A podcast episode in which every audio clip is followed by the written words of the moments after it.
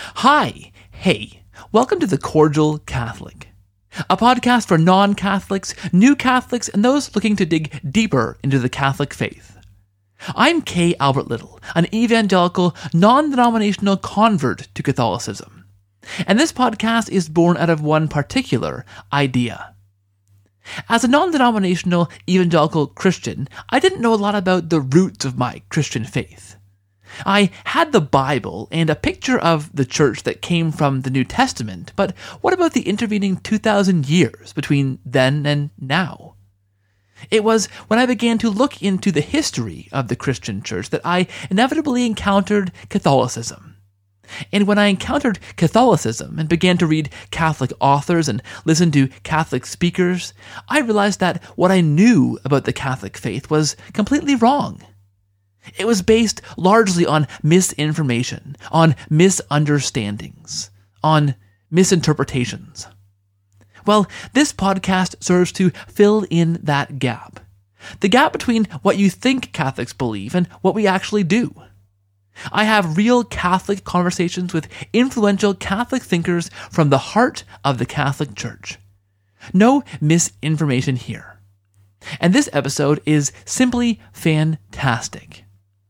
You know, you think you've been Christian for most of your life and read your way into the Catholic Church by digging deeply into history and philosophy and theology, and then you read a book like this one, the one written by my guest this week, and you suddenly realize, suddenly humbly realize, how little you know about fundamental aspects of our faith.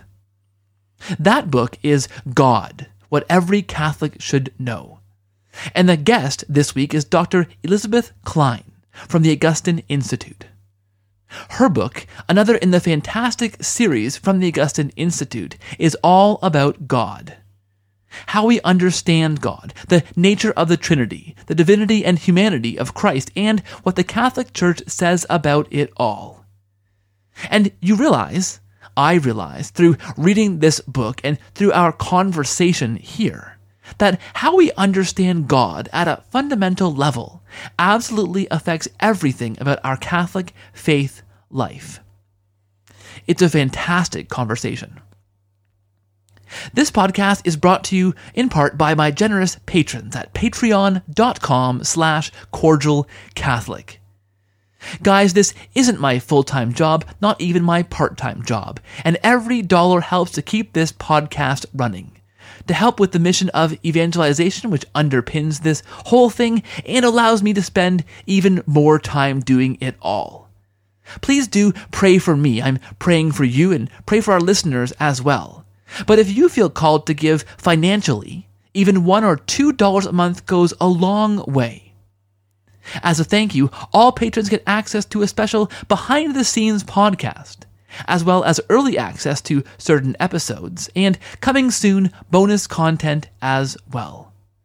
Patrons that can give $5 or more a month are also automatically entered into contests for free books.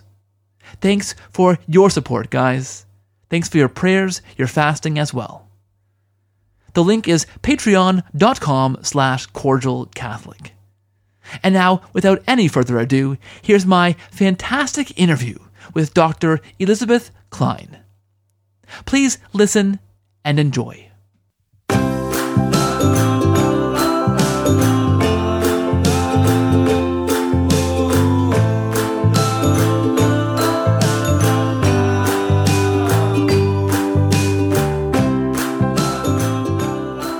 Hi, friends, and welcome back to The Cordial Catholic. My guest today is Dr. Elizabeth Klein and she's a Canadian. She has a BA and an MA in religious studies from McMaster University, a PhD from Notre Dame, and is an assistant professor of theology at the Augustine Institute in Denver, Colorado. She is the author of God, What Every Catholic Should Know, part of the incredible What Every Catholic Should Know series, a co production of Ignatius Press and the Augustine Institute. And Dr. Klein, I am so pleased to have you on the program today, least of all because if I weren't talking to you, I'd have to go outside and shovel the absolute deluge of snow that's falling here outside of our home studio. for many, many reasons, thank you for being here today and welcome to the show. Thanks. Thanks for having me. It's uh, nice to be contacted out of the blue by a fellow Canadian and Catholic and theology lover. well, very happy to have you. And, you know, I gotta say right away that this is just such a fantastic series. We had Dr. Michael Barber on, a colleague of yours at the Augustine Institute, to talk about his entry into this series on salvation. And, you know, when I picked up your book on God, it didn't look very long, and I got the ebook version, and and I thought, you know, what what I wondered what I uh, somebody who's been a Christian, a Catholic for a large part of my life, I really wondered what I could possibly learn about God. I thought, you know, surely I know everything, but I'm sure this is a fantastic presentation, and um, and you know, I'll, I'll read it and dig into it anyway. But I was surprised and, of course, humbled as I should have been approaching a book like that, uh, just at how much I learned about God. This is just such a fantastic presentation uh, that you've put together here on the fundamentals of God, but not even fundamentals. I mean, you honestly explain this topic in such so succinctly in such great detail in such a, a, a readable and accessible version. Um, I think it's a fantastic accomplishment. So, so first of all, kudos uh, to a fellow Canadian for such a great job on on boiling down this amazing, enormous topic of God into such a succinct, readable text. Way to go! the joke I keep telling is that I talk too fast even when I'm writing. So it's uh, something common to Canadians, I suppose. Yeah, and my pitch for buying the book is I'm like, but you know, it's only like 135 pages. It's shorter than salvation. It's shorter than literature. you, know? just read it. You find everything we got. Yeah. I mean, it was helpful. It was such a big topic, obviously, to be asked to contribute to the series. And then the person who was asking me said, Oh, we want you to write on God. I was like, Oh, great. That's, you know, it's like, well, you know, there's everything a Catholic could know about God, but then there's everything a Catholic really should know about God. Uh, and so that, that kind of helped me figure out um, sort of the points I really wanted to hit. Yeah, well, you've done a fantastic job, truly. I'm not just saying that because you're because you're a Canadian, and I'm, I'm, trying to be biased. I'm not at all. It's just a, such a fantastic presentation, and I wonder if we can start at the beginning here because um, what's unique, I think, in our particular day and age uh, is that the question of God, even the idea, the thought that God exists, is under serious uh, challenge. And maybe more often than not, uh, it, it isn't even considered sometimes in our day and age. And this is unique in history, I think. And so I wonder, starting there, from a place where so many people are maybe too busy or distracted or uninterested in even asking the question, is there a God? What's one way that you would like to start, typically, to provide uh, a good reasons for believing that God does exist, even to begin with? So in the book, I mean, I'm sure many of your listeners are familiar with Aquinas' five proofs of the existence of God, or they've heard of it before. And that can kind of sound intimidating, uh, this idea of these proofs from the opening of the Summa, that they're really complicated. But what I try to show in the book, I just picked two of the proofs that actually they're very simple and they're very elegant. And they kind of just affirm you for being sane you know so i think that that that step first is showing people that belief in god is actually a very sane thing to do. And it's a very they're very sane questions to ask. If we if we look in the world and see everything in the world has a cause it's actually very sane to ask well then the world itself must also have a cause. The universe itself must also have a cause. So what is that cause? Um, that's like a very sane thing to do. Or if we see when we look around um, that everything sort of receives its life from other people. Right? We receive our lives from our parents, we we receive our food from farmers, and everything in life seems to be sort of interdependent well, then where does that lead us? From where do we get life to begin with? And so I think the Aquinas' proofs are really just going in that direction. They don't go all the way to proving the triune Christian God, but they really affirm the seeker in looking for those answers to big questions. And so one of the proofs I do is the proof from causality, which is, I've already mentioned, is just sort of A causes B causes C causes D. We see that in the whole world. We see that happening all the time. And so at some point, you know, we have to, uh, the buck has to stop somewhere. There has to be a first cause. This is how Aquinas thinks anyway. There has to be an, a cause that's unlike all other causes, a cause which itself is uncaused. And that's what we call God. And that's actually a very sane way to look at things. I think sometimes, especially in uh, scientific discourse. You know, there's this idea that the universe kind of caused itself or like popped out of non-existence. You can find this in Stephen Hawking or Lawrence Krauss, um, but that's actually fairly illogical. Something can't cause itself. Not even God really is said to be cause himself, right? Because you have to exist before you can cause anything else. Uh, and so even if we can track things through science, you know, where matter came from, um, where energy came from, and all these things, we still don't know where the laws of the universe came from, right? And so there's this kind of never a satisfactory answer from with, within creation, so to speak. We have to think about something that's beyond that. Um, yeah, and so I think Frank Sheed has a great analogy for this. He said it's actually kind of an insanity to see a coat hanging on the wall and not ask how, why it's hanging there. You know, to just say, well, it doesn't really matter, is, sort of an insanity. So I kind of try to show that's the first thing I try to show. It's actually kind of affirms people looking for God. It's actually a very logical thing to do, a very sane thing to do. Um, but then the other thing I talk about is it's also a very intuitive thing to do. So it's sane, but it's also intuitive. Um, and you mentioned that you know now people kind of reject God out of hand, but I actually think that, or at least studies show that atheists are kind of like a vocal minority. I mean, most people, you know, most people are not church-going, you know, really faithful religious people, but most people do not completely reject the idea of any God or any transcendence. I think even the latest Pew study is something like 90% of Americans say that they believe in God still. Um, you know, what they mean by that, of course, is, is various, but what it shows is that there's kind of this innate human desire for something beyond the world. And we can see throughout the history of the whole world, religious expression is very basic uh, to humankind. And, you know, people are really had that part of them that's still searching, even if we deaden it with you know, lots of screen time and Netflix or whatever, if we spend time by ourselves, we still feel that draw. So those are the two kind of approaches I take that it's logical and we can see that in the history of philosophy, but also that it's very sort of intuitive. Well, I think those are just fantastic approaches. I, I, love the word that you used, uh, sane. It's it's a sane thing to, uh, to to ask what what caused these things. And I love anytime somebody quotes from from Frank Sheed. So, so bonus points for that as well. But it's it's true. You know, it, it, absolutely fundamental. And I've had a number of uh, of philosophers, even some scientists on this program so far, uh, back in the archives, who've talked about this mm-hmm. idea that uh, we sometimes, uh, without thinking about it, assume that science can explain all of these things. But when we began to use our reason to try and reason that link, that you know, that that uh, that link of of causes back to the beginning, even using a scientific method, we have to reach somewhere that has to point outside of of science. Mm-hmm. I think sometimes people just take for granted that, oh, well, I'm sure science has explained away God or explained away these things, but uh, you know, actually doing doing the science leads to a different conclusion. And then on the other hand, you talk about this this innate desire we have for God, and it just requires slowing down and, and, thinking about that. And then I guess our job as as as Catholic Christians is to present. Uh, well, here's the answer to this thing that when you slow down, you're actually searching for. Right. And I mean, obviously, we all want to be brilliant theologians, be able to, you know, beat up our opponents with our learning and teach them the five proofs of the believe in God. But, and that's very important. It's very important to be able to express that. People are looking for something that satisfies their intellect. Obviously, I believe in that.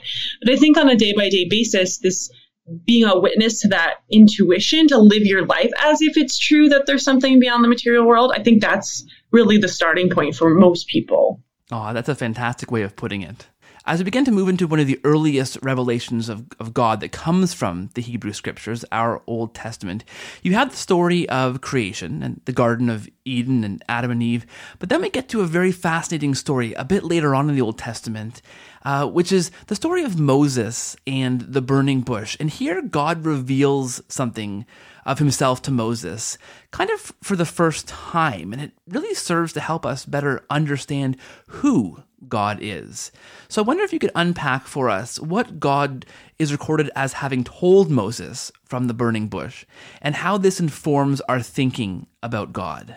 Yeah, I really I love this passage. Um, this is the story of the burning bush. So obviously God is revealed throughout the Old Testament, but this this passage has really been taken as one of the most significant passages revealing the nature of God. And so that's I spend a chapter talking about this passage. So for those who might not fully remember all the details of the story, you know Moses is up in the land of Midian tending his sheep, and he sees a bush burning, but uh, it, but it isn't burned up and he turns aside to see. Uh, and that in and of itself, I just love the setup of that story. It's almost it's almost comical in that like God puts out like a billboard ad in the middle of nowhere, you know, and oh, the first person to turn aside is going to get stuck into his mission. Of course, God knows everything. He knows Moses is going to be the one, but the but the setup there, it, it's sort of um, sort of reminds us, I think, that God is always there, right? The brilliance of God is always there to be experienced if we turn aside. So I love that setup. So he turns aside, right? And then he hears the voice in the bush saying, you know, take off your shoes for you are on holy ground. He introduces himself. I am the God of Abraham, Isaac, and Jacob. And tells Moses, you know, you're going to go and save your people in Egypt. And Moses doesn't like that idea so much. Sounds like a lot like a lot of hard work and so he kind of pushes back and, and asks for God's name. You know, if I go to Egypt and the people say, well, who are you? And to, to be freeing us and who sent you? You know, so he says, what will I say? And that's when God responds with his name, I am who I am. And so this, and he says, this is my name throughout all generations. And so this name of God really becomes a chief point of contemplation about who God is. And of course, that name I am, right, makes us think um, in philosophical terms sort of immediately God is um, existence itself, you might say. God is the grounds of all being. God is completely transcendent. God is not just one thing in the universe. So the what's revealed in the Bible, I try to show this in, in the book, really satisfies and, and is compatible with our reason. I mean, of course, our reason can't get all the way to the transcendent God, and yet what God reveals can be received by us and understood. So we, we hear I am and we think, yes, that's fitting for the uncaused cause, the unmoved mover, this transcendent, this transcendent principle. Um, so you can reflect on it in all those ways. But what I also try to show is that that name is not just sort of God trumpeting down his magnificence from heaven because the con it's really in the context of the story that the name is revealed. And a lot of names in the Old Testament, as you may know, they're kind of like their etymologies have to do with the story they're found in. So, you know, Isaac's name means laughter because Sarah laughs, you know, when he's when he's born. These kinds of things. That Esau means hairy. So a lot of their names are related to the to the story that they're found in, and it's actually the same with God's name, because when Moses asks God, who will be with me in Egypt? That's what God answers with, I am, right? So it's almost like a joke on Moses. Moses is saying, well, who's going to be there? He's like, I am, you know, existence. I am the one who's everywhere all the time. And so the name sort of really comforts us about God's presence in our lives as well as his transcendent and magnificent nature. So it's really a wonderful source of reflection, or a, a good starting point for reflecting on the nature of God. Yeah, I just I, I just love how you un, unpack that in the book, especially this idea that uh, you know the, the answer I am it just encompasses everything of what God is, transcendent, is immanent, all these different outside of time. He is just He's just there. And I love especially, I, I was trying to explain this to my uh, RCIA class. I was teaching actually on, on God the Father last week, so your book was just perfectly timed. And I was trying to explain this idea of the immanent of God, the idea that I am. Uh, and again, I actually drew on Frank Sheed, who I obviously love, the idea that God is everywhere. He's, he's just, the, the closeness of God can best be explained as maybe us, uh, I think Frank Sheed uses the idea of swimming in an ocean, and God is the ocean we're swimming in because the immanence of God, that I am, is just so close around us. It almost can't be uh, described, right? And it's almost it's even harder to describe even than almost what you're saying because when we think about an ocean that we swim in, it's almost like God is present as like a force or substance uh, or as the air we breathe but really, God isn't contained by the material world at all. He's present to everything, sustaining it in existence, and is present to everything because he knows everything, and is present to everything because he's he's all powerful. He's not divided up into parts. And so I have that quote from Augustine. I'm I'm a lover of Augustine. Um, Augustine is really reflecting on this question in the opening of the Confessions. If you've ever read it, he's really struggling to understand how God can be everywhere at the same time and yet above all things and he has that great little phrase oh lord you are everywhere whole Um, and I just love that image everywhere whole. I really, really have to work on that with the mind because it's not something that is e- easily, you know, visualized by us. Yeah, and I, I do love that. I hadn't come across that quote before. I, I haven't read. I've read bits of Confessions. I, I, had, I have to I have to confess I have not read the whole thing from start to beginning or start to end. Um, but when I came across that idea in in your book on God, that quote from uh, Augustine, I, have talked to my, my class about this as well. The the candidates who are looking at becoming Catholic that I met with last week, and this idea of the immanence, the closeness of God that you've described, you've, you've brought in Augustine to help explain this, and uh, it, this helps me, I think personally, and I think it helps those that that think of it this way, to think of even like the idea of prayer. Right? If God is that close to us, knows everything, is just so immanent, so so close to us, and we, we can't even understand or, or describe, you know, I can just I can I can be desperate for God's help or grace or answer to a prayer. And you know, I, I barely have to utter or or breathe that prayer or think that prayer, and God is already wrapping Himself around me in, in that prayer and responding in a sense that, uh, in a closeness that we can't even understand, right? Mm-hmm. And that's, I mean, well, we know, well, maybe we're forecasting the doctrine of the Trinity, but I, t- I talk a little bit about how this is even heightened by our understanding of the Trinity, because when we think about the Holy Spirit dwelling within us, right, that we're given at our baptism, you know, this is telling us how close God is to us when we're praying. It's not this we're praying to God. I mean, we are praying to God, but we're praying through the power of God, Jesus Christ, and we're praying really with God because the Holy Spirit dwelling within us enables us to be able to say those prayers and accompanies us right right as close as we could possibly be with ourselves. Um, and so this helps us to understand what prayer is, which is a conversation with God, right? Coming to know God better, but also coming to know yourself better too, right? Augustine has this wonderful little phrase about prayer where he says, in prayer, uh, we are not, or sorry, in prayer, God is not instructed, but we are constructed, meaning that we are built up through prayer. You know, and sometimes we think about prayer as being like, you know, giving God some tips on how to run the universe or presenting God a wish list, which is, I mean, God wants us to ask for those things, but why?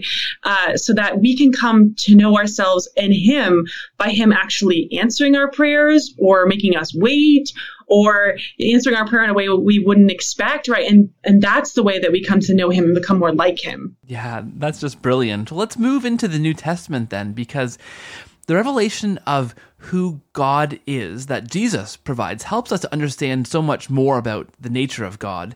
But of course, it also brings up all kinds of new questions. And I want to move on to Jesus in a little bit, but I wonder first if we can talk about what you already brought up the idea of the Trinity. And perhaps it begins by asking two questions. Um, first, who God is, and then what God is. And I wonder if we can understand the answers to these questions who God is and, and what God is and how they are different and what that helps us to understand about God. Yeah, so this is also um, a conversation that you can find in Frank Sheed. Uh, for those of you who haven't read Frank Sheed, I actually assigned for my my course on the Creed, I assigned his book Theology and Sanity, and so he goes more into depth some of the things that I touch on in the book. If you you know like the book, you want to go deeper, you could you could try picking up that one as well. Uh, but he he does this division of what and who I think think is very helpful. I mean, you can ask the question what and who of a of a person too, right? If you see someone walking down the hall, you can say, "What is that?" Which would be a little rude, but the answer would be right, a human being. What a human being. But if you want to answer the question who, right, the answer would be Sally or Mark or Ben or whatever, right? So and those so what those two questions are pointing at the what is asking what is the what is the nature of the thing? You know the answer human being tells you uh, what that person is capable of doing how they present themselves in the world right? That's kind of nature the nature of god is the what. What is god is his divine nature. But then in the doctrine of the trinity we get into this question of well who is god and all of a sudden, we have three answers to that question. He's Father, Son, and Holy Spirit. All of a sudden, there, there are these different names. Um, and so, what I try to show in the book is um, how we distinguish those two things in the tradition, um, but then also, and perhaps more importantly, why that actually matters and why it matters to sort of our everyday lives as Catholics. I think a lot of Catholics know the doctrine of the Trinity is important, but they don't necessarily know how to articulate it or why it's very important. Um, so I do spend a lot of time on the doctrine of the Trinity. So how I wonder would you unpack this because it is it is a, a a bulk of your book, the idea of the Trinity, because it is, it is what the Catholic Church calls the central mystery of our faith. I think, right? Mm-hmm. So, what's yep. one way you can uh, explain? Uh, you know, I'm going to say easy because there's no easy way, but how do we understand what God is and how that kind of informs our our our faith in in God? What is one okay, way we well, can approach okay. that? I have, I have, I have to. I've actually also taught for two years now. I've helped teach religious ed at um, our local parish. So you have to have, you know, the book length version, and then you have to have the thirty second version of the Trinity for religious ed class. So the thirteen year old girls aren't only going to listen for thirty seconds. So, um, so I'll give you something in between the book version and the thirty second version. So the the, the the importance of distinguishing the what and the who at a very basic level is that we only want to say there's one God, right? There's only one what. And that's sort of obvious if you think about the nature of God. There can only be one such thing, if you want to even say the word thing, uh, that, that is infinite, eternal, all knowing, all powerful, right? God can't be competing with other gods, or all those words are not true of him. So there's only one what, there's only one God. So then how, what difference does it make that there are three who's or how is that even possible? And so what I show in the book is that the fathers really um, take this from the scriptures where they see in the New Testament that Jesus claims that he's God. I mean, he says, I and the Father are one. He behaves like God. He uses that name of God, I am, for himself. I talk about that in the book. But then also, he somehow talks about the Father as if the Father is not the same person as him. And so they they really um, go through this, and what they determine is that therefore what we have are is one nature of God, one God in three persons. And the sort of reason why that's important is what's revealed in Christ, what's revealed in the New Testament is that God in himself is an eternal exchange of love, right? So it isn't the, this monad up in the sky somewhere beaming down love upon us. It's that God actually is the love that he gives. And so, what we're invited into when we're invited into the life of God is this Trinitarian life of love. Um, and so I go through the the very classic uh, Augustinian image for the Trinity, which is that that of love. So usually, if I have to give the thirty second version to high schoolers, I just do the love image image. Um, so Augustine, uh, to help explain this doctrine, talks about the image of of love in and of itself. So not so much three people in love, but love in and of itself. He says if you think about love, there you see three already because the word love, like you can't love in the abstract, right? If I say I love, like I love what? Right? I love lamp. I love, you know, it has to has to be an object. So right away you can see as soon as there's love, there's three, right? There's the lover, the one who's doing the loving. There's the object, the beloved, the one who is loved, and then there's love itself, the love that flows between them. So that's his analogy for understanding the Trinity that there's the Father, the lover, uh, the Son, the beloved, and the Holy Spirit is the love that's shared between them. And in that way, we can we can see something even more powerful about about the love of God. Because in the Old Testament, we obviously know God is steadfast in love, but in the New Testament, what we what we come to see is that God in Himself is love. God is love, as it says in First John. I like too how you spend some some time kind of uh, putting down some of these heresies. Uh, you know, some of these frequent uh, ways we describe the Trinity as as water or, or ice and, and liquid vapor. And you, I, I, I kind of laugh when you take down some of these things and nope, that's that's modalism. Like these are we can't call God these different things because these aren't accurate. It, it's it's it's refreshing to uh, to then also be provided with some some better language to describe God that you give us in the book. Yeah, I have a chapter where I kind of like do a takedown of the analogies. My my like least favorite analogy, which was the first one I ever heard in high school, was the egg analogy. Like God is an egg white and a yolk and a shell. I'm like, no, but that's three. Not only is that three different whats, right? Three different substances, but it's also like three parts added up to make one God. It's totally not the Trinity. Um, but I hope that that chapter is helpful, not only in just saying like, oh, the analogies you were using are bad suckers. Like that's not what I've tried to necessarily do, but show how analogies can be helpful. And so even all analogies are imperfect, right? But um, if we if we're able to identify what's imperfect about those analogies, then hopefully that can help people see what kind of mystery we're dealing with, right? Okay, so here's an analogy. Here are the ways that that analogy can help, but here are the ways that that analogy falls short. And then in that way, kind of push us closer and closer to understanding the actual mystery of the Trinity, which can only sort of in the end be said. Uh, and, and, you know, we're only, ever going to fully understand it when we see God face to face. Yeah, I, I think you did a fantastic job of underscoring that idea as well. That uh, here's how this describes God, but here's how this falls short, and here's some ways we should avoid. And and again and again, what you come back to in in this book, rightly so, is the idea that this is all stuff we can we can know so poorly, right? We can see so darkly right now mm-hmm. before we actually see God face to face because it's just so, such a huge, uh, the the hugest topic, right? Yeah, it's something I try to hit hard in the book. I don't know if I do it successfully. Is to actually really like encourage people on the face of that mystery because I think it's easy. You know, if you ever hear the doctrine of the Trinity preached, it's like once a year on Trinity Sunday, and it's something like it's a mystery. Okay, go home now. You know, it's not really it's not really an invitation. So in the book, I really try to make mystery an invitation, knowing that something is transcendent, the most magnificent thing of all time is perfect, right? That's to be something we want to spend our whole lives trying to know better and better. So I use the analogy of marriage, right? You know, when you marry another person, they're they're in a sense a mystery. I mean, you're never going to know everything about them after being married for 20 years. You'd be like, I never knew you didn't like pork chops, you know. Uh, but you wouldn't take that mysteriousness as license to say, you know what, I don't really want to talk to you because I'm never really going to get to know you, and you know, you're just a mystery, and let's just like, you know, the less I the less I know, the better. that, I mean, that would be a crazy, foolish way to undertake a marriage. It would be, you know, a bad bad news probably for your marriage. And so similarly with God, I I hope that presenting this idea of mystery draws people in rather than pushes them away. I've got to work on my marriage. yeah, spend some time, you know, talking. Uh, but it, I mean, there is sort of, it's sort of more, perhaps more poignant the more you think about it, because I, I do think one of the reasons maybe that we aren't don't have as healthy marriages as we should is that we don't think about it this way. We don't think about it as a lifelong process of coming to know that person better and better. And so one day we wake up and you're like, you're not the person I married. Well, you know, of course they're not. You haven't, you haven't spent time. You haven't, you know, and all of those things. well, I think the analogy works so well too because uh, through the course of salvation history, into the Old Testament and into the New Testament, in the ways that God's revealed Himself, and this is the same with how we know each other in a marriage.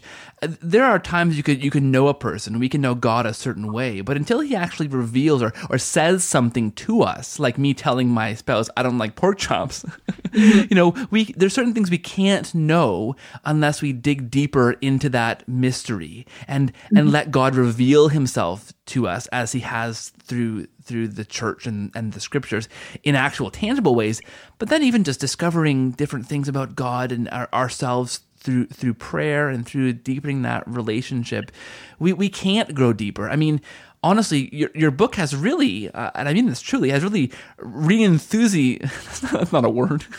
you know, re-enthused my my my my love for the idea of digging deeper into who God is as an aspect of, of my faith. And there's there's so much in there to dig deeper into, and that's just one small uh, facet of my of my Catholic faith to dig deeper into. But here I am, having read this this short, succinct book, just dying to to go deeper now into that, to deepen my love my my interest in this mystery of God.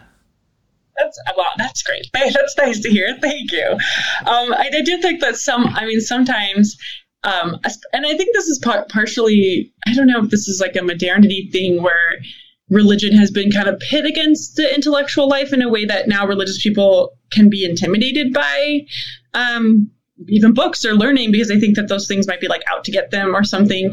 But even on a very basic level, I mean, something as simple as the rosary, which is a very fundamental part of the spirituality of many Catholics. I mean, your ability to pray the rosary is going to be so much deeper.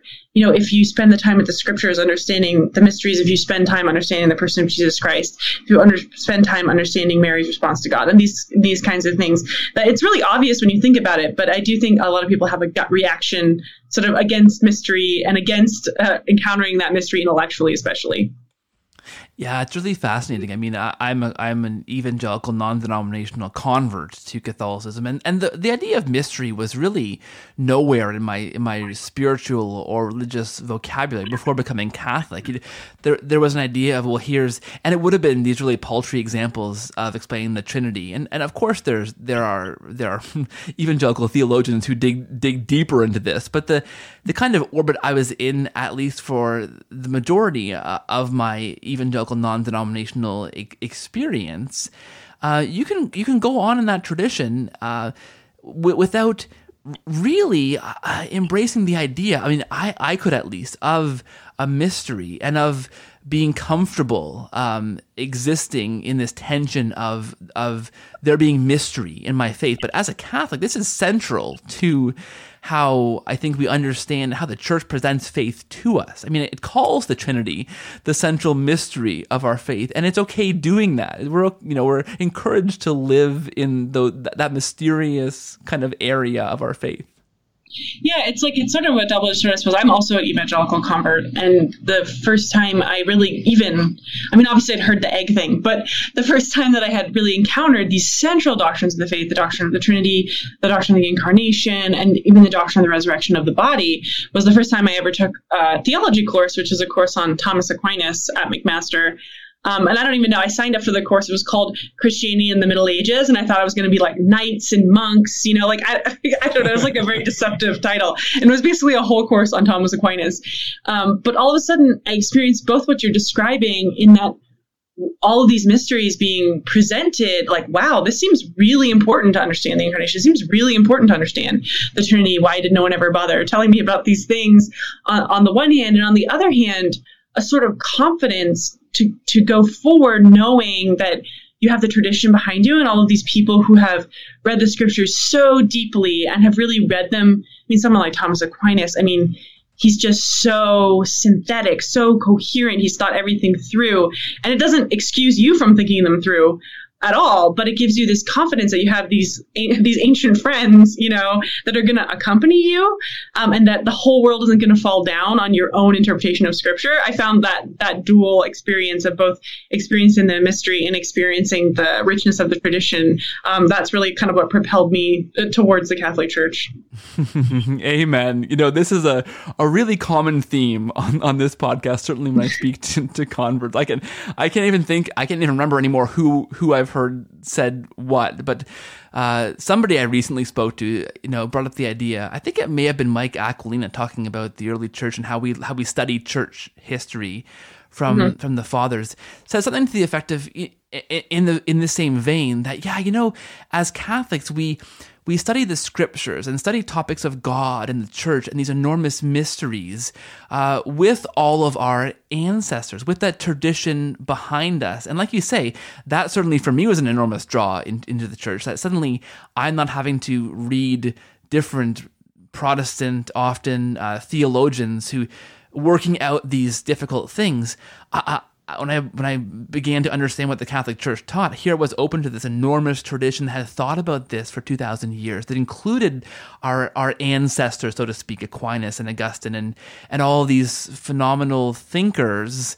Which, like you say, I love that expression. It gives us the confidence to dig deeper into this, knowing that you know we're not just doing it on our own. And like you said, I felt exactly the same way. It's not going to fall apart if I, you know, that the, egg falls apart if I crack it because it's a poor analogy. Yeah. But you know, yeah, it's totally true. I mean, this at least I had it this idea in my mind, and I'm sure this isn't true of all evangelicals, but because of sola scriptura, that I had to be the one to figure everything out. And in high school, I did like the most evangelical thing possible, which is Bible quizzing. I was like memorizing big portions of the Bible, and then you know you answer questions on it and get prizes and whatever. Um, and so I'm memorizing all this scripture and there's a lot of scripture that's really hard. It doesn't really make that much sense. And unless the Bible study leader has a good answer for you, you sort of left hanging and thinking that there's like all these Bible passages that just don't really have a good explanation. And then all of a sudden encountering the tradition and realizing like, oh no, like it actually all makes sense. like people have actually read this whole thing and they read it together and there's a, a whole sort of Christian outlook that results from a holistic reading of the scriptures.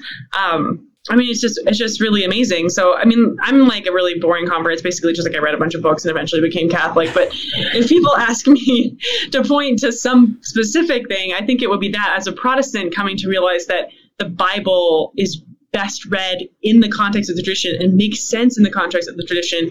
I mean, it's liberating. That's really the only way I can use to describe it. Yeah, I, I Amen, amen, amen. This is this is the feeling that, that I have been, and many converts I've I've talked to have been trying to put put a pin on this. The liberation you feel. I've I've kind of um likened it to suddenly being able to um, relax into the arms of a tradition that has everything figured out. Not that I don't need to do work on my own to figure these things out, but to realize that, wait a minute, I'm part of a tradition that's been working these things out for 2000 years and I don't have to suffer on my on my own or in my small group of friends or in this Wednesday night Bible study at, at church to try and figure this out. I can draw on a tradition. I can in a sense relax into this tradition that's been doing this for 2000 years. And in fact that that we believe Christ said would be able to do it with some authority, right?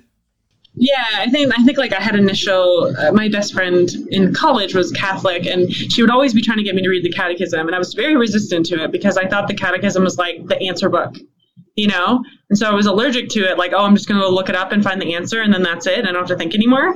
Um, but anyone who's read the Catechism will know that it is not at all, you know, the end point, right? It's really giving you the confidence and the structure to do theology. It's really a beginning point. And so that, and that's really with any theology book. So my book being only 130 pages about God, really what I hope hope it does is give people that same kind of foundation and grounding in the tradition and that confidence to go forward and to go deeper in, in many, many of the different topics. Yeah. Don't sell yourself short. I think it's 135 pages. Oh, is it? Okay, 135, including the title page and the yeah, 131 in my volume here. Oh, that's brilliant.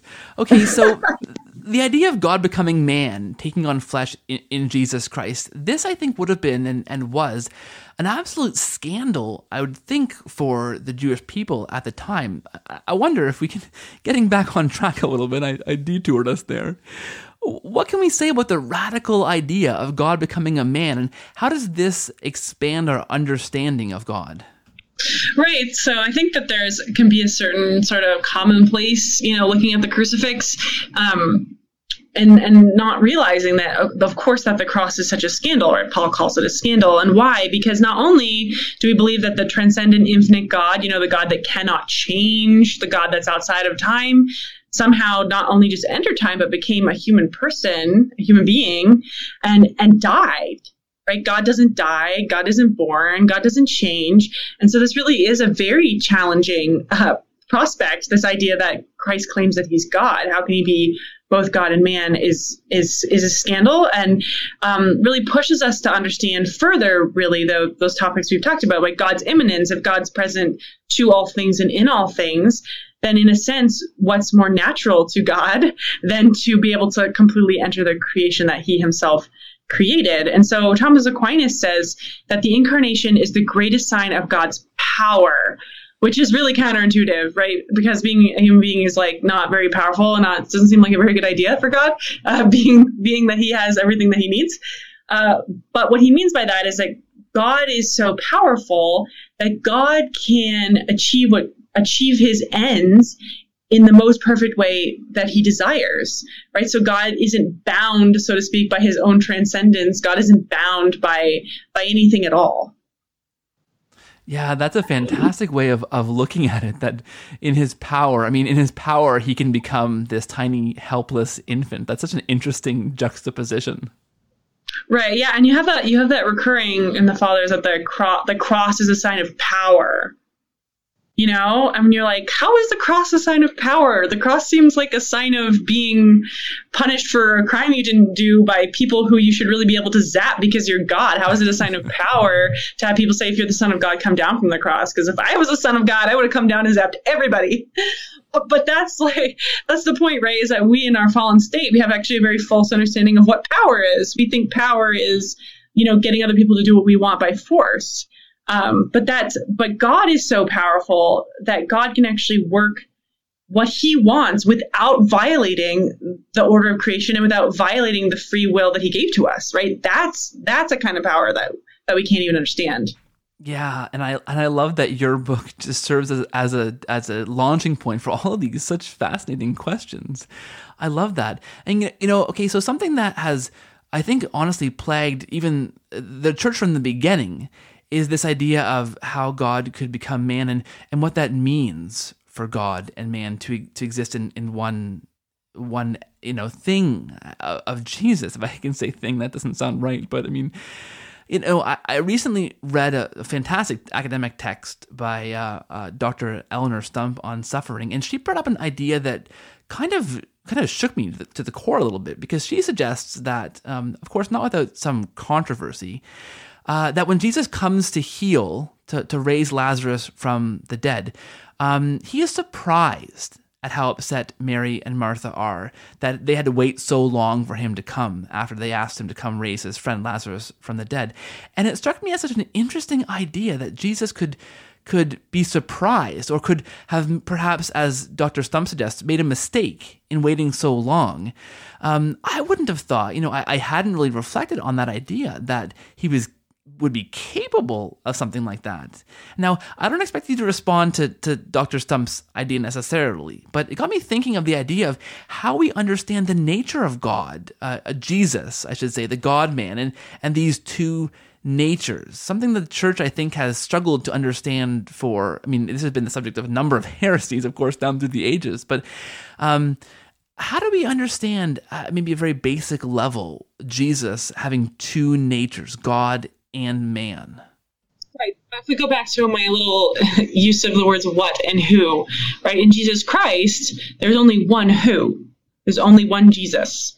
So, but there are two whats, right? He is fully God and fully man. So he has the nature of God and has the nature of man. He can do what God does. He can also do what man does. So, in a, in a sense, this this is a this is a tricky question. I always I always uh, have the caveat that like nobody knows the inner psychology of Jesus.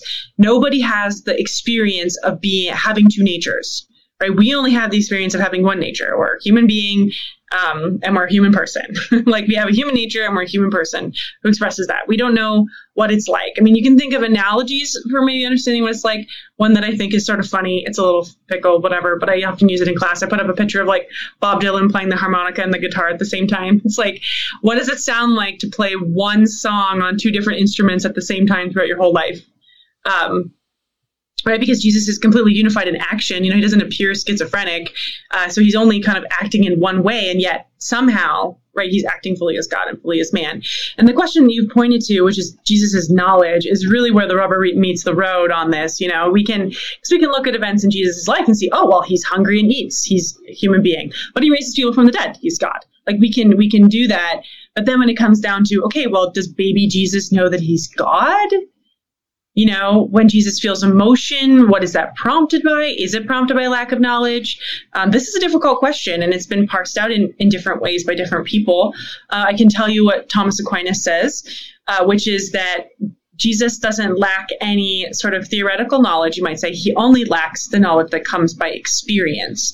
Um, and so, how did, what does that look like? The analogy or the one question I often get as a teacher is like, well, did Jesus know Chinese? because Chinese hasn't even been invented yet, or Proto Chinese, or you know what I mean, like. Uh, and so the answer I get, which is probably too cute and doesn't actually make any sense, is um, Jesus knows Chinese, but he can't speak it. Um, you know, like, but how does that actually play out when Jesus is said to grow in wisdom and stature and grow in experiential knowledge? I don't know if I'd be comfortable saying that he's surprised by Mary and Martha, at least in an intellectual sense, but he could potentially have been um, surprised in the kind of like a kind of emotional sense, right? And and and seeing and seeing that moment, right? He responds as a human being. Like I think about oh, like here's a something I just thought of in this case. So when my husband was going to propose to me, I kind of knew, right? Like I knew I was pretty sure he was going to propose to me. In the hallway driving over there, I thought, okay, like I can't be super disappointed if that's not what's happening today. And also, I'm thinking about it.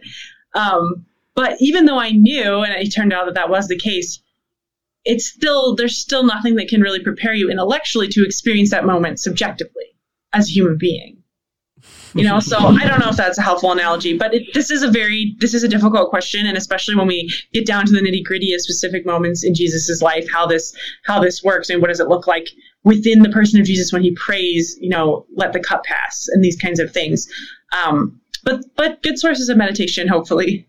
Yeah, and again, one of those one of those jumping off points. I think that's a fantastic example. I think it's a very practical example, and, and this is again these these jumping off points that you provide for us to think about these deeper things and to dig into the uh, the tradition authors like uh, Aquinas who have who have unpacked kind of some of these things uh, again as best they can. Again, we're dealing with this topic which we can't really as you say, wrap our heads around. We've we've never had two natures ourselves, so you know it's these topics that are are challenging to dig into. But again, a, a great jumping off point. And also, you show in the book that in the you know the incarnation isn't isn't just a conundrum about how God can become a human being. It's also what the point of all of that was, and what actually is the net result for humanity, right? To be renewed by God, who actually dwelt as one of us among us, um, and why it was fitting for God to have done so, um, even though it, pr- it prompts a number of intellectual perplexities on our part, right, as we come to terms with what God has done for us.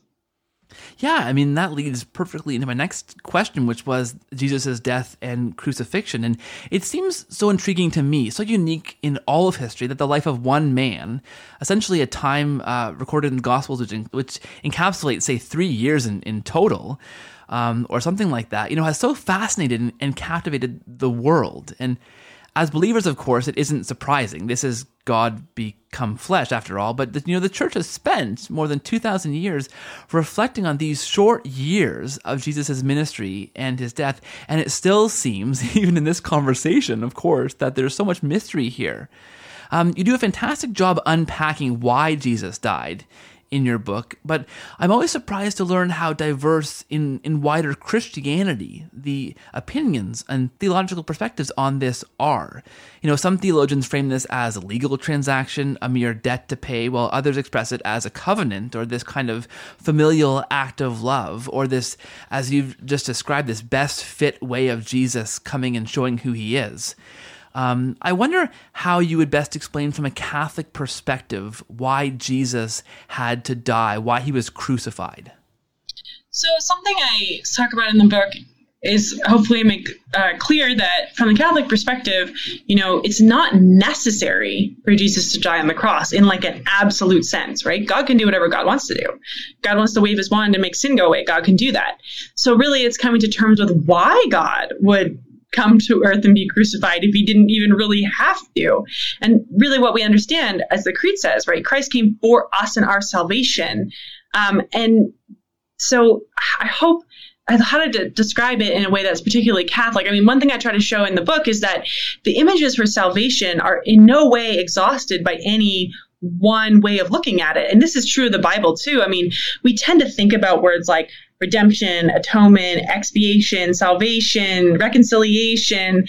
Uh, you know, we tend to think of those as synonymous, but actually, those words are drawing on many different images, right? Expiation, the idea of sort of cleansing or purgation, whereas the idea of atonement or reconciliation is really becoming one with God, having a mediator, right? Mediate between two conflicting parties, whereas the idea of redemption comes from buying back a slave. So more of that debt imagery, right? Because in the ancient world, you would often be enslaved because you had so much debt that you couldn't pay it back. So then you would have to pay it back with your whole life as, as an indentured slave. And so all of these images are really present in the New Testament.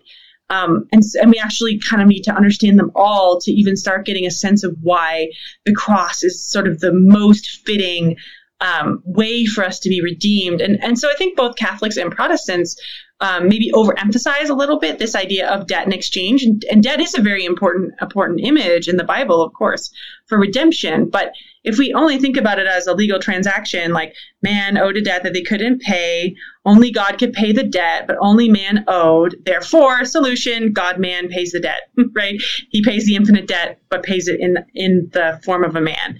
Um, if you think about it that way too strictly, right, you actually end up with a with not a very Catholic understanding of salvation. And what I mean by that is, as a Protestant, I used to wonder, okay, if there's a debt owed and Jesus pays the debt and there's nothing and that's it, why do I still die?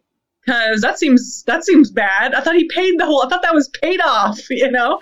Um, redeemed and why the cross is so fitting, right? What's redeemed is actually our own humanity in its entirety right? And what, what did God create human beings to do? God created us to be able to love him and to love each other. And so the cross really redeems our agency as well. And so the reason why God dies on a cross rather than waves a magic wand is because God wants to redeem us through our brokenness, not from our brokenness, right? God doesn't want to look at the history of the world and say, man, you guys really screwed that up. I'm just going to wave my wand, get rid of all that, die, paid the debt, signed, still delivered. I'll just wait up in heaven until the end of time right? God enters into the stream of history. He recapitulates history, redeems all of that broken past, redeems even suffering itself so that suffering becomes our gate to eternal life. But he doesn't just get rid of it as if human agency and human experience count for nothing. Ah, that's such a fantastic way of putting it. I, I, I really appreciate that you you know you underscore that it can't be one single approach. It can't be just just this one atonement just as one debt paying way of understanding salvation. And then you provide us with such a succinct way of understanding all of it. That's just a fantastic uh, expression of that. And really that that paints a, comp- a, a picture of God which is far more compelling than just a God who comes and and performs a legal transaction to get us out of jail in a sense. This the the picture that you present that this more fulsome picture that the church gives to us is just such a, a, a more rich presentation of what our salvation means right yeah, and like, and that holistic understanding of salvation is directly related to then understanding the church. Because if what we think Christ did, both through his incarnation and his life, and then on the cross, is actually redeem hu- human agency, redeem human history, and create, as is sometimes called, a new human solidarity, right? So this idea of the new Adam. So under the old Adam, right, we're born as sinners and we're sort of constituted by the old Adam, but then the new Adam, Jesus Christ through our baptism, we become through a new lineage, right? A new family through Jesus Christ. Well, if we think that Jesus actually did that, well, then where's the new family? Where is the solidarity? Where is that new humanity? Did Jesus only do that in the abstract? And of course, as Catholics, we say, no, he didn't do it in the abstract. He actually did it for real. And that new humanity and that new solidarity is called the church. That's very well said. Okay, so one final thought, because as Catholics, of course, we believe that Jesus didn't just stay dead, but rose from the dead. And this is part of our salvation, part of the message we have to share as Catholic Christians.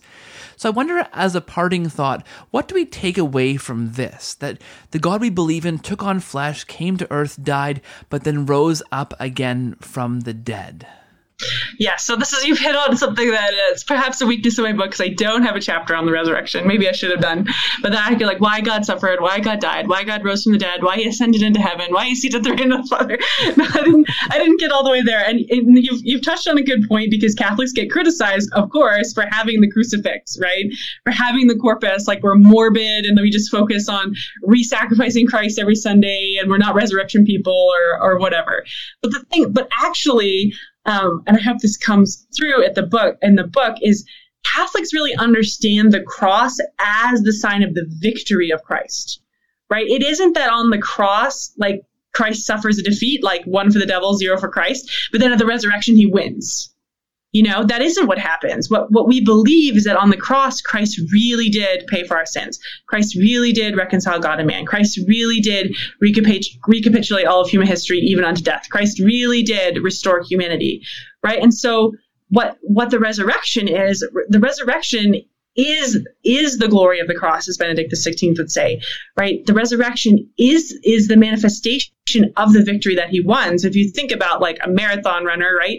They're, they they've won the race, they've crossed the finish line, they might fall down because they're so tired and they're sweaty, right? And then they stand they stand on the podium, right, and receive their medal. They receive their laurels as the victor. And so the victory itself is won on the track, but manifested on the podium, so to speak. And so with the resurrection, right, Jesus wins that that battle on the cross. And if he really did destroy death, we really believe that he destroyed death on the cross. Well, then what was left for him but to be raised? And so that that's the glory of the victory won on the cross is the resurrection. And in Christ, we see all the fruits, right? We see the renewed humanity. We see our hope. We know now that if we die, we'll rise again. And so because of the resurrection, without the resurrection, right, Paul says our preaching is in vain. So the resurrection is essential. And why? Because without the resurrection, it would really be in question whether or not Christ actually did the things that he said he was coming to do. You know, if Christ said he was coming to save sinners, but did he really if he remained in the grave? But we know since he rose that that all his promises were true and that he really achieved what he set out to do. And so one analogy I, I like to I've thought of about this is that you know the death of Jesus Christ is not like the death of Romeo for Juliet. You know that's a tragedy. Romeo died for Juliet, but it didn't do Juliet any good.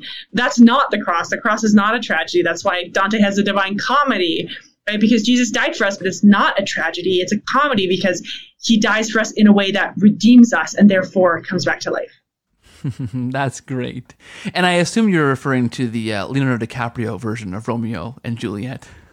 oh, I guess, I mean, in all the versions, it's a tragedy, right? In all the versions, it's like, and then like I, I really hate as a Canadian, I hate like miscommunication, you know, like being being cordial, being congenial. This is like the most important thing to a Canadian. So Romeo and Juliet's very upsetting for me.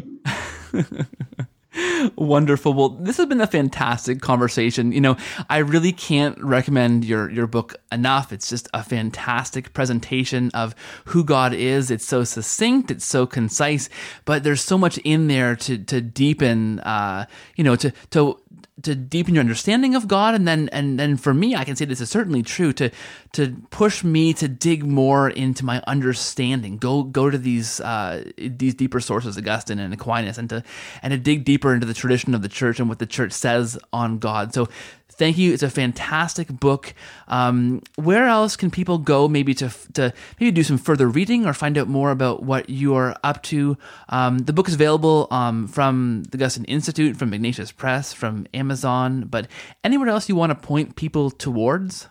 Yeah, sure. Um, I mean, you, you, if you want to check out sort of just various popular things I'm up to, um, you can see the online journal of the Augustine Institute, which is at faithandculture.com. So sometimes I contribute my musings on various things all things liturgical, literature, theology, that kind of stuff.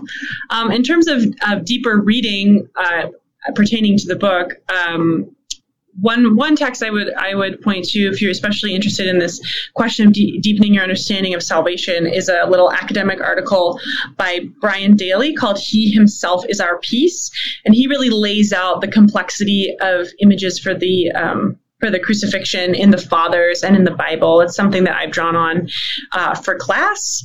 Mm, I mentioned, yeah, Frank Sheed's Theology and Sanity is in some ways there's a, some longer chunks on some of the same mysteries that I talk about, but yeah, just keep an eye on Augustine Institute website and stuff that we're up to, and I'm sure that I'll be roped into doing more publications at some point soon. well, I certainly hope so. This is a fantastic book.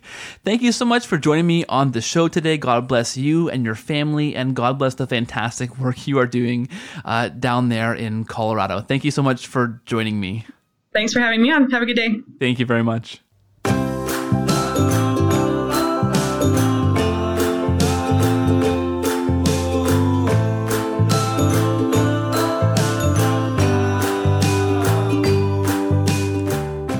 Thank you so much for listening to this episode of the Cordial Catholic Podcast.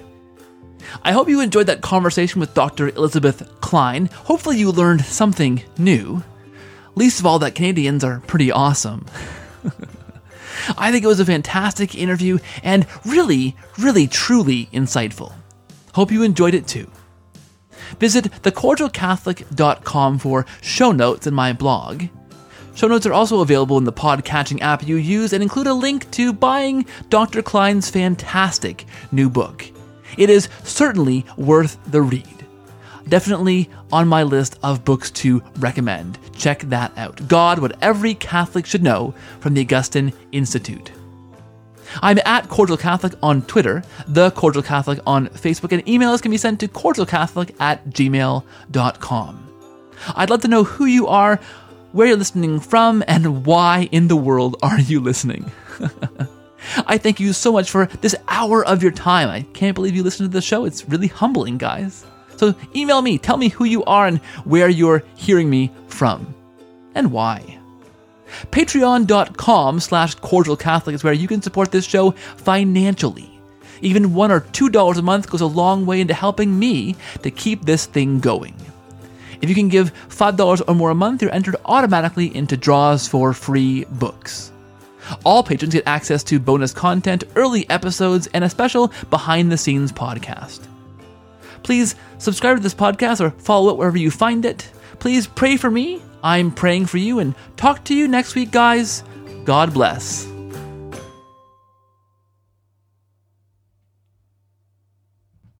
This show is brought to you in a special way by our co-producer patrons over at patreon.com slash cordialcatholic. A special thanks to Ellie and Tom, Kelvin and Susan, Stephen, Susann and Victor, Phil, Noah, Nicole, Michelle, Jordan, John, James, Gina, and Aram for your special support at the co-producer tier and making this thing possible. You guys are fantastic. God bless and thanks for your support.